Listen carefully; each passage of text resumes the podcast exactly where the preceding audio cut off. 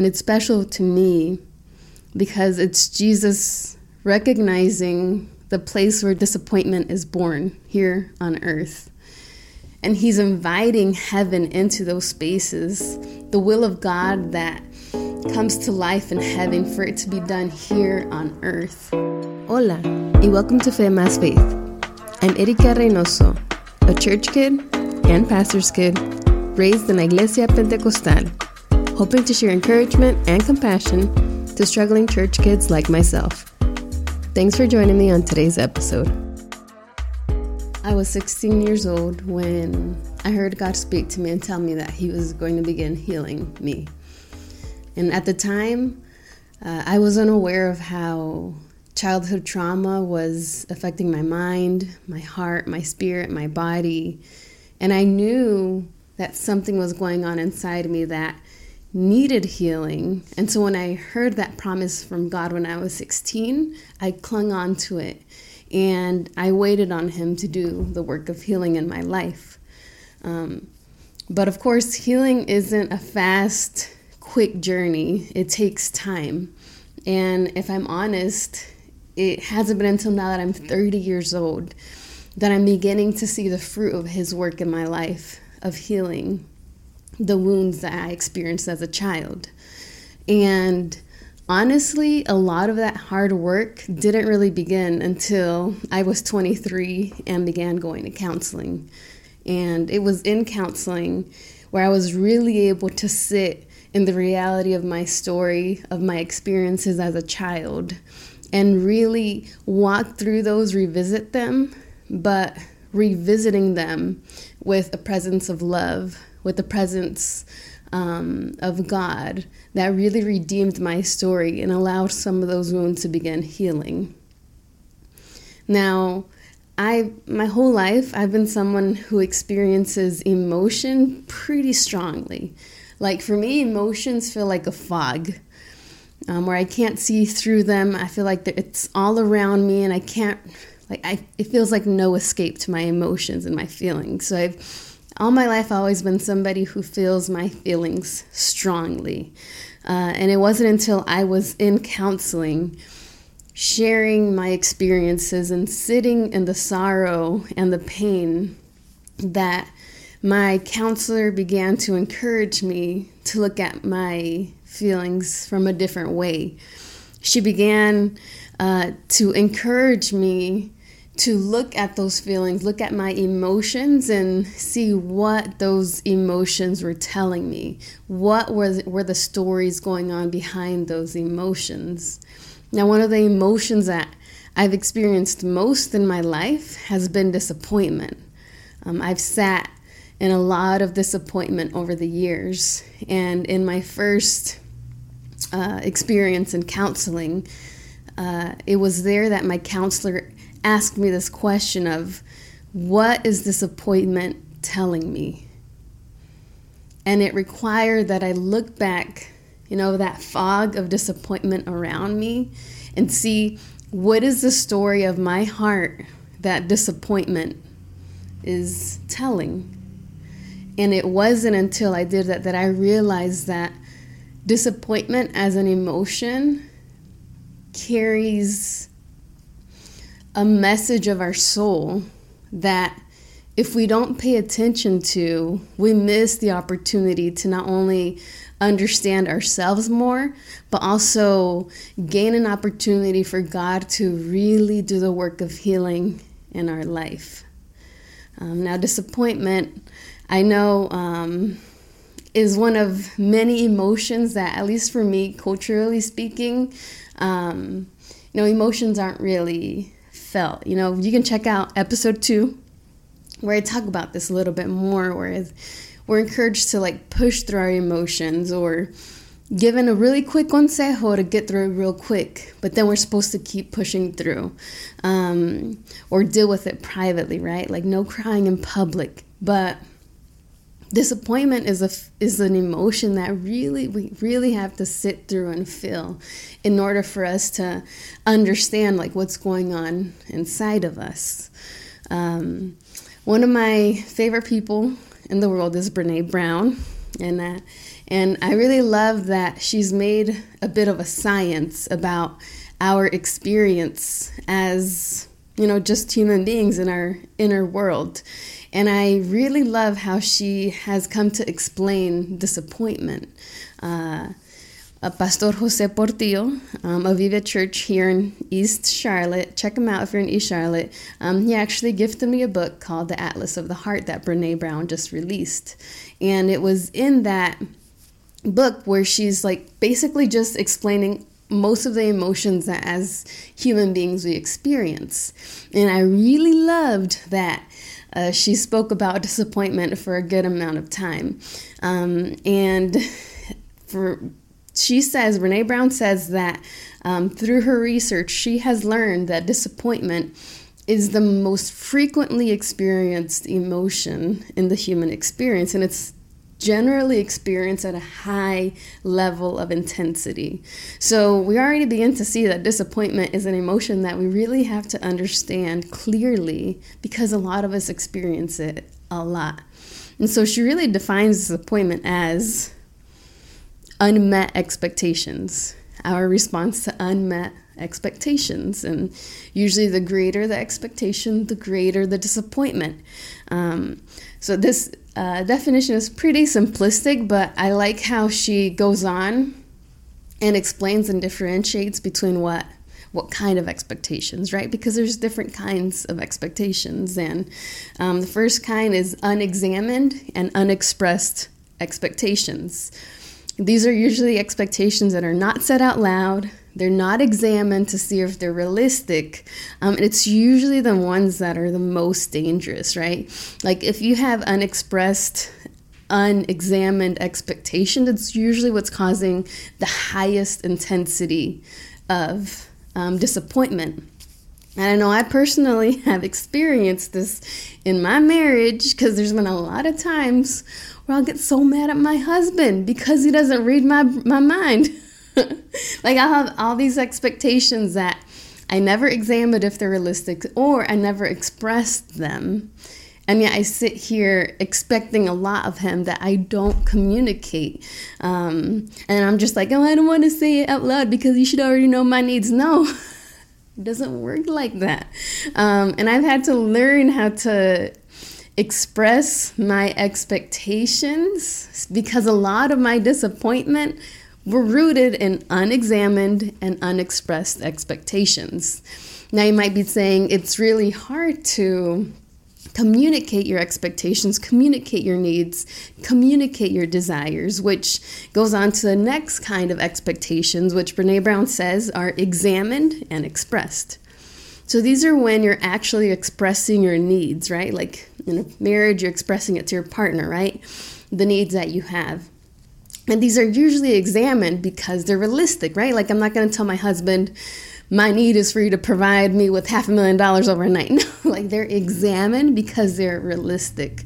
Um, but these kind of expectations take a lot of courage and vulnerability because you're all you're putting it out there right you're expressing your needs you're expressing your expectations and so you're creating this anticipation of them being met and if those expectations are not met it does carry disappointment with them as well um, but the quote that stands out the most for me that brene brown talks about uh, with disappointment is that it's this there are too many people in the world today who decide to live disappointed rather than risk feeling disappointed.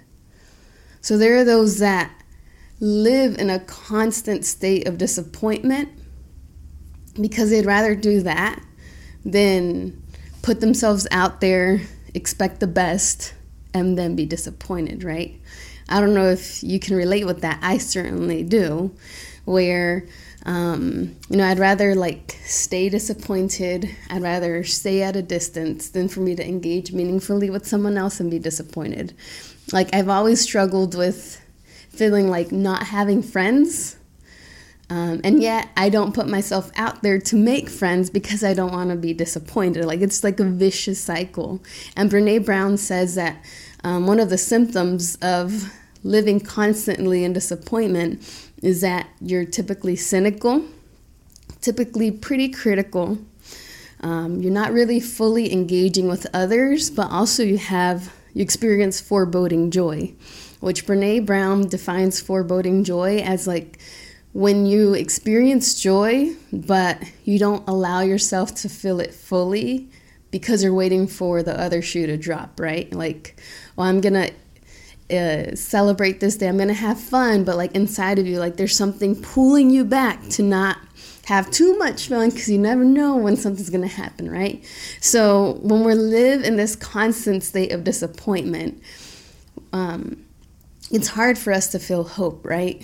Um, and I think, you know, that's why I love Brene Brown's um, explanation of disappointment because it helps us understand that it's not just a feeling that we're experiencing, there's a story behind it, right? Like we had this expectation.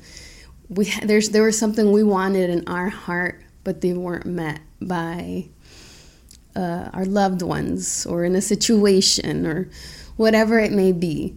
And so, naming those expectations and the story behind disappointment is powerful for me because then you begin to understand yourself on a deeper way. And when you understand yourself in a deeper way, you're able to invite God into those spaces. So, for me, I have found great value in coming to God and not just saying, Hey, God, I'm disappointed. Of course, He knows why, He knows the story. But it's different for me to come and say, hey, I'm disappointed, and say, hey, God, I really wanted to be loved in this way, and I didn't get it. And I think in having that language and being able to understand yourself on that deeper level create space for God to meet that need in a better way. Um, a metaphor that I like to think about when it comes down to disappointment is um, the story I heard about this man in North Carolina in the 1700s. Um, he found this pretty large rock. It was a 17 pound rock. And he just brought it home and was using it as a doorstop. So he had it to hold his door open. And after three years of having that 17 pound rock as a doorstop, you know, he just he gets curious and takes it to a jeweler. And when he goes to the jeweler, he finds out that that 17 pound rock was actually a gold nugget. It was gold. And in fact, it turns out to be the biggest gold nugget that has ever been found in North Carolina. Uh, and when I think about this story, for me, it serves as a metaphor for disappointment. Because for many, it's just like a doorstop. It's like this big rock that's there. It's heavy, it might be inconvenient, although it functioned as a doorstop for him, but like it's just there, right? And you don't do much for it. Um, but then we see when he takes it to the jeweler, he finds out that it's gold and there's value to it. And so for me, disappointment, the way that I've wanted to approach it is the way that that man took it to the jeweler. I'm taking it to my jeweler, who is Jesus, but I'm bringing that rock that is heavy and it's there. But when I bring it to Him, I see that the value and disappointment is the story that it is telling. And that value that I find is what brings me closer to God and brings me into a deeper connection with Him. Um, and I think instead of dismissing disappointment, um, we're able to see that in reality, disappointment is a constant for everyone. Like Brene, when Brene Brown said that it's one of the most experienced emotions, I wasn't surprised because the way that God has taught me to understand disappointment is that disappointment indicates this misalignment between heaven and earth. So, going back to my counselor, you know, I kept bringing up stories and kept sharing about my disappointment. And it wasn't until one day where she said something that stuck with me forever. And she said, Erika, you experience so much disappointment because you continue looking for heaven here on earth. You expect the kingdom of God. You look for it, but you don't find it because it isn't our home. And that's when I made that connection that I often get disappointed because I go out seeking heaven where heaven isn't. And I think disappointment is an emotion that connects us to this the heart of God because it's the way our soul tells us this isn't how it's supposed to be. We're not supposed to be hurt by others. We're not supposed to have needs that aren't met. We're not supposed to be broken in relationships. We're not supposed to experience harm um, and conflict in very unhealthy ways. Like, there's so much that we experience here on earth, and it was never meant to be that way. It wasn't that the design or intention that God had for this earth. And because of sin, because of the brokenness in this world. That is why we experience disappointment. And so, as I as I sit in my own disappointment and I put it before the Lord, I'm able to understand that what my heart desires, those expectations that weren't met, and the disappointment that I experience, it's really God's way of indicating that there is this misalignment between heaven and earth. We're not yet experiencing on earth what God intended us to, and that we will be able to when we get to heaven. Um, and that's why I really love, and I think it's really special, the line in the Lord's Prayer that Jesus said, um, where um, it says, Your will be done on earth as it is in heaven. And it's special to me because it's Jesus recognizing the place where disappoint- disappointment is born here on earth. And he's inviting heaven into those spaces, the will of God that comes to life in heaven for it to be done here on earth. In the midst of our disappointment, in the midst of our brokenness. And I think that invitation of saying, God, let your will be done on heaven as it is on earth. It's an invitation to God to step into our spaces of deepest disappointment and allowing Him to do the healing work, allowing Him to see the rawest emotions that we have so that He can be there with us and accompany us in our sorrow and in our disappointment. And so, my inv- invitation for you is um, I'm not sure if you've ever felt this curiosity about disappointment, but I want to invite you to sit and ask yourself that question that my counselor asked me, and that is what is your disappointment trying to tell you? Like, what expectations weren't met? What were the desires of your heart that weren't met in whatever situation that brought you disappointment? And I think answering that question, becoming curious with it, and sitting in it, it's what's going to allow you to bring God into a deeper space with you. I think that's where we find satisfaction in Him, is when we can invite uh, Him into those spaces.